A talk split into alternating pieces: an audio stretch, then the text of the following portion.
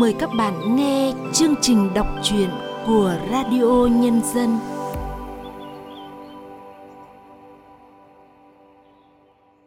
Chào các bạn.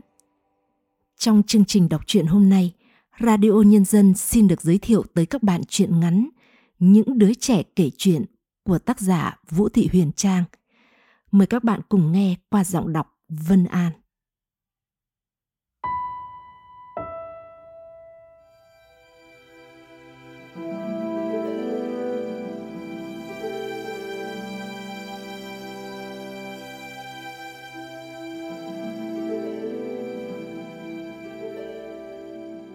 Thỉnh thoảng có vài người lạ lạc chân đến sân cốc. Họ không giống như những người du lịch theo tour, ăn những bữa cơm được đặt sẵn. Đến nơi nào cũng cưỡi ngựa xem qua chớp nhoáng. Khách đến đây thường ít lăm lăm máy ảnh trên tay, la cà hết chỗ này đến chỗ khác, mà có khi đêm nằm mới nhớ ra mình chưa chụp lại bức ảnh nào. Nhưng may quá, những khoảnh khắc ấy đều đã được lưu lại trong tim. Thằng nhỏ tên Cá mà khách gặp trong quán ngô nướng nói Xứ này không có gì ngoài những câu chuyện giặc. Khi khách hỏi về ẩm thực, thằng Sóc bật cười bảo Đặc sản ở xứ này không phải là món ăn, đặc sản ở xứ này là nỗi buồn. Khách thấy hơi quan mang khi những chặng đường mình đi qua chỉ gặp những đứa trẻ thoát ẩn thoát hiện. Khách dí bọn trẻ như những bông hoa dại, những nhà mọc đâu đó ven đường. Tựa như chúng ở đó chờ đợi khách đến để rủ rỉ kể câu chuyện đời mình. Những câu chuyện chúng kể không có gì to tác giật gân. Có vài người không đủ kiên nhẫn nghe chúng kể, đã đứng dậy phủi ống quần dính đầy cỏ may và đi không ngoảnh lại nhưng cũng có nhiều người như khách sẵn sàng lấy tay kê đầu, thông thả, nhâm nhi thứ đặc sản buồn.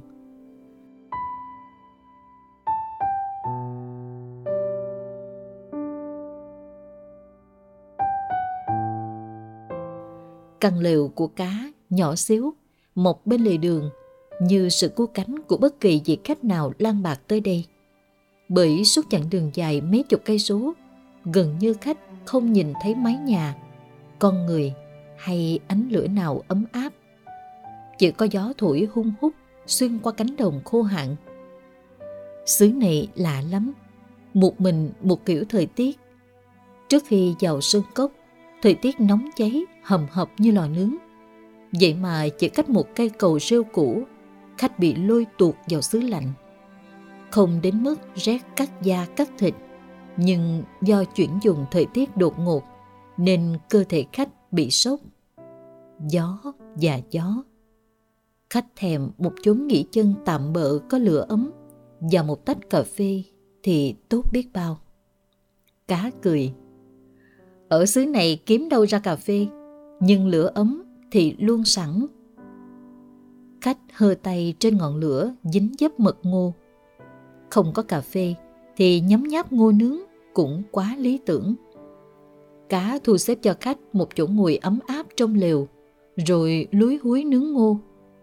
Gáy thằng nhỏ có những mụn thịt thừa hình dãy cá một khích với nhau. Nếu nghiêng đầu, khách có thể nhìn thấy chiếc dãy cá ấy lấp lánh ánh bạc. Có thể là bẩm sinh, cũng có thể cho ánh mặt trời chiếu xuống hoặc ánh lửa hắt lên. Khách hỏi, cá cười bảo, nếu anh vô tình gặp mẹ mới đâu. Thì hãy hỏi mẹ em, Nó nằm sau gáy mà, Em ngoảnh lại cũng không nhìn thấy nó. Nhưng mẹ em thì nhìn rất rõ. Có bao giờ mẹ tả cho em nghe về những mụn thịt thừa? Em còn chưa kịp hỏi Thì mẹ bỏ đi. Cũng có thể vì những mẫu thịt thừa quái đản. Dân làng nói kể từ khi thằng cá ra đời, Nước sông cạn sạch. Anh nhìn thấy không? Chỗ trũng kia từng là một dòng sông nước xanh như ngọc bích. Khi ấy mảnh đất này trù phú lắm, cây cối tốt tươi, cánh đồng quanh năm xanh mướt, nhà cửa cũng không thưa thớt thế này. Sông cạn, cánh đồng không có nước tưới, chết dần mòn. Những giếng nước trong làng cũng cạn khô tận đáy. Dưới sông những con cá phơi bụng chết, Nghe nói vảy của chúng cũng lấp lánh, y như những mụn thịt thừa sau gáy em. Ấy là em nghe dân làng nói vậy. Mắt khách đăm đăm nhìn về phía từng là một dòng sông. Mường tượng ra thằng cá từng lặn ngục dưới sông những buổi chiều mùa hạ. Chỗ tảng đá lớn nhô lên kia, mẹ nó và những người đàn bà có lẽ đã nhiều lần ngồi giặt chiếu, cọ chân. Cha thằng nhỏ có lẽ bận chăn câu ở một khúc sông nào đó. Mới nghĩ đến đó thôi, thì thằng nhỏ quả quyết. Em không có cha. Nếu thay vì một vảy cá mà trên người mọc lông, thì cha em đã nghĩ mình giống tôn ngộ không. Không phải đứa trẻ nào cũng cần có cha. Em chưa từng có cha dù chỉ một ngày, nên em không thấy cần, thấy nhớ. Giống như là những món chưa từng ăn thì anh sẽ không thấy thèm. Cứ cho là thế đi, nhưng không có đứa trẻ nào được sinh ra mà không cần đến cha cả nhóc à. Chẳng có gì là không thể. Hôm nọ nghe radio nói có bà mẹ gào lên thảm thiết. Không có bà mẹ nào đăng tâm dứt bỏ con mình. Thằng bạn em cứ khóc thúc thích vì nhớ người mẹ đã chết. Em thì chỉ thấy nực cười. Ai bảo mẹ không thể bỏ con? Mẹ em vẫn bỏ em đi theo người đàn ông buôn gỗ đấy thôi. Vậy còn những người làng giờ chuyển đi đâu? Họ chuyển sâu vào trong thung lũng, ở đó mưa thuận gió hòa, những mạch nước ngầm trong vắt và ngọt như sữa mẹ. Chú em nói dối, làm sao mà chú em nhớ được mùi vị của dòng sữa mẹ? Em bú mẹ đến tận khi 6 tuổi. Đêm trước hôm mẹ đi bụng em còn ấm rang sữa mẹ. Ai ngờ. Khách ngó mặt cá, không thấy vẻ trách móc quán hận gì. Dù nó cứ đây đi, đây lại, việc mẹ bỏ rơi mình. Khách mệt, nằm ngã lưng xuống đống ni lông trong lều. Những chiếc vẫy cá sau gáy thằng nhỏ cứ lấp lánh trong mắt khách.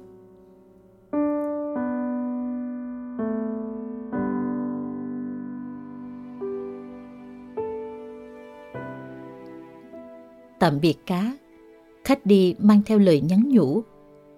Nếu gặp mẹ em ở đâu đó thì nhớ nói thằng cá vẫn sống tốt, đừng lo. Khách không nhớ mình đã lên xuống bao nhiêu dốc núi, bỏ lại phía sau cánh đồng khô hạn để chui tọt vào màu xanh kỳ chỉ của núi rừng. Khi hoàng hôn buông xuống, cũng là lúc khách thả đèo trôi xuống đáy sân cốc. Đây chính là thung lũng được thằng cá nhắc đến, một vùng đất lý tưởng mà nó đã khước từ. Cảm giác như mọi buồn phiền đã ở lại phía sau. Khách nghĩ mình đang trôi vào lòng một viên ngọc đẹp, trong lành và bình yên quá đổi. Những nụ cười hiền hậu, những bước đi thông thả, cho thấy nơi đây con người ưa sống chậm. Khách chú tâm đến những người đàn bà, chắc bởi vì lời nhờ của cá. Biết đâu khách lại gặp người mẹ đã bỏ con mình ở xứ hạng để đến đây. Nếu gặp, khách có vài điều tò mò muốn hỏi.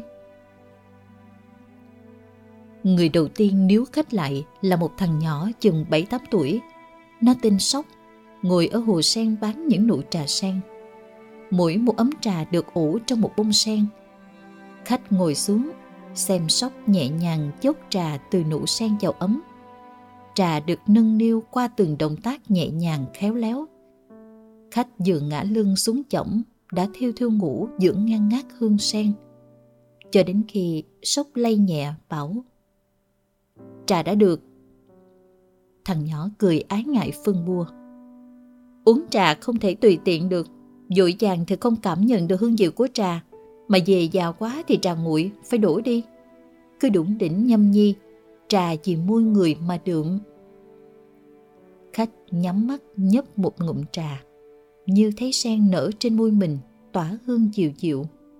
Nuốt trà vào bụng ấm rang, cồn cào, như là đang nhung nhớ cảm giác này đã lâu lắm, khách không có được, kể từ khi mẹ mất ký ức là thứ khách không muốn nhớ, vì nó chỉ làm cho người ta nghĩ đến sự mất mát không gì bù đắp được nên cứ mỗi khi biết mình sắp chìm trong nhung nhớ, là khách phải tự khuấy động cảm xúc của mình để không bị chìm nghiễm trong mớ ký ức hỗn độn khách quay ra hỏi sóc.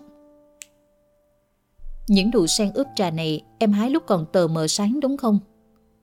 Dạ, đêm hôm trước em chèo xuồng thả từng nắm trà cho nụ sen. Sáng hôm sau lại chèo xuồng đi hái sớm. Có như vậy thì trà mới thơm mùi nhụy sen, vị bùn non của những giọt sương núi tinh khôi ngọt mát. Có phải em đã ngủ với đầm sen không? Mà đến cả tóc em cũng ngát hương sen vậy. Thì em được sinh ra từ sen, là con của sen mà. Ủa anh không tin sao? Sư thầy nói một sớm dậy xuống hồ múc nước, thấy em ngủ giữa những cánh sen. Em được mang về nuôi lớn trong chùa. Khi nào rảnh, mệnh lên chùa uống trà đàm đạo với sư thầy. Chùa có xa không em? Phía bên kia hồ có một con đường men theo sườn núi. Anh cứ đi rồi sẽ tới chùa. Ngày nào em cũng đi bán thế này à? Tối rồi sao còn chưa về chùa? Em vừa ngồi bán trà vừa đợi một người để trả đồ. Sư thầy nói lúc bế em từ chiếc xuồng chất đầy cánh sen, thấy có một sợi dây chuyền mặt ngọc. Em nghĩ chắc sẽ có người tới nhận lại. Cầm tay nặng tay, đeo cổ nặng cổ, cất trong túi thì nặng túi, giữ lại chỉ nặng lòng. Nhưng đã chắc gì người ta quay lại, đúng không anh? Thằng nhỏ cúi đầu, hai bàn tay chụm lại ấp một nụ sen. Nó nói nhiều năm nay thích ngủ dưới đầm sen trên một chiếc xuồng nhỏ. Đến mùa sen thì hái những bông sen sắp tàn chất đầy trong xuồng. Lòng xuồng như lòng mẹ. Những cánh sen dỗi về sóc từ các ngày nó bị bỏ rơi dưới đầm sen. Khách nghĩ giá mà nó cứ tin mình được sinh ra trong một nụ sen có lẽ sẽ tốt hơn. Trên suốt quãng đời phiêu bạc của mình, khách gặp không biết bao nhiêu đứa trẻ mỗi đứa trẻ đều có một câu chuyện để kể về chính thân phận mình. Thấp thoáng trong những câu chuyện đó, luôn là hình ảnh người mẹ. Có người mẹ tảo tần sớm hôm nuôi con khôn lớn. Có người mẹ cắt một bên thận cứu con. Có người mẹ bán máu lấy tiền cho con đóng học. Và cũng có những người như mẹ của cá, của sóc đã bỏ lại con mình. Họ có quay lại tìm con hay không? Nào ai biết. Nhưng hình ảnh họ chắc chắn sẽ theo những đứa trẻ suốt đời.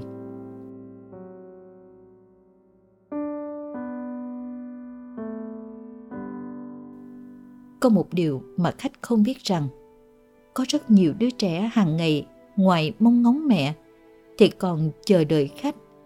Bởi chúng tin rằng, khách sẽ gặp mẹ chúng, sẽ gửi lời nhắn nhủ và sẽ quay trở lại nói với chúng một vài điều gì đó. Có khi chỉ là lời thô ráp. Không có người đàn bà nào tôi từng gặp chịu nhận mình có đứa con lấp lánh đầy dễ cá. Cũng có khi là lời sương khói.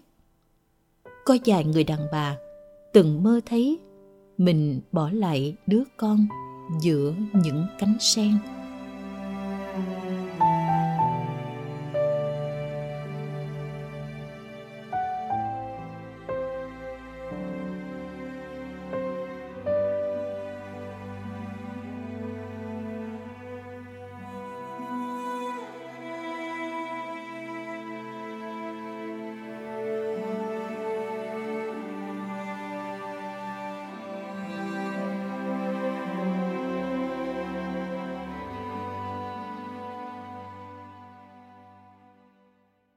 Các bạn vừa nghe xong chuyện ngắn Những đứa trẻ kể chuyện của Vũ Thị Huyền Trang qua sự thể hiện Vân An. Sau đây, mời các bạn cùng nghe nhận xét của nhà văn Võ Thị Xuân Hà về chuyện ngắn này. Đọc truyện, những đứa trẻ kể chuyện cứ như được tác giả dẫn dắt đi vào những miền cổ tích. Thấy cõi sống này đâu chỉ những điều diễn ra trước mắt, vang vọng tới chúng ta bằng những bản tin bài báo câu chuyện hiện thực ở đâu đó. Cõi sống này có những không gian khác đang tồn tại ngay trong chính không gian mà ta ngỡ rằng chỉ duy nhất có nó. Những không gian khác này vẫn đang lặng lẽ tồn tại, lặng lẽ trôi trong miền sương khói hay trong một sơn cốc, thung sâu, đèo cao dốc thẳm nào đó. Để ta cũng như nhân vật khách, bị cuốn theo những con đường dẫn đến những chốn có dấu tích của con người. Những con người này như những vật thể lạ đang mang vác trên vai mình, trong cõi lòng mình, đặc sản xứ sở của họ là nỗi buồn. Mà sao những xứ sở này lại chỉ thấy những đứa trẻ đơn côi chờ đợi bóng hình người mẹ, những đứa trẻ mang trên mình ánh lấp lánh của những vảy cá lạc trôi. Những đứa trẻ từ khi mở mắt chỉ thấy quanh mình là những lá sen, dù được sư thầy ôm về chùa nuôi, nhưng cả quãng đời thơ ấu cứ khắc khoải mong đợi mẹ. Bập bềnh đợi chờ mẹ trên cái xuồng giữa hồ sen. Lớn lên chút lại biết pha trà ướp hương sen bán cho khách ngang qua. Biết đâu hỏi được chút gì về mẹ nơi khách. Thực ra, cõi sống thật mà chúng ta biết, có nhiều người mẹ khác nhau, nhưng định hình về mẹ hết thảy đều là hy sinh, yêu thương con. Chuyện này tác giả khắc họa những người mẹ khác. Có người mẹ tảo tần sớm hôm nuôi con khôn lớn, có người mẹ cắt một bên thận cứu con, có người mẹ bán máu lấy tiền cho con đóng học, và cũng có những người như mẹ của cá, của sóc đã bỏ lại con mình. Họ có quay lại tìm con hay không, nào ai biết. Nhưng hình ảnh họ chắc chắn sẽ theo những đứa trẻ suốt đời. Buồn quá, buồn nhưng đẹp từ giọng văn đến hình ảnh được khắc họa trong truyện. Bằng đặc sản buồn, tác giả vẫn đưa được người đọc trôi theo những ước vọng của những đứa trẻ thánh thiện rằng hình bóng mẹ chúng vẫn là những hình bóng đáng chờ đợi nhất trên đời. Và đó chính là sứ mệnh riêng có của văn chương. Chương trình đọc truyện của Radio Nhân dân hôm nay xin được tạm dừng tại đây. Cảm ơn các bạn đã chú ý lắng nghe. Thân ái, chào các bạn.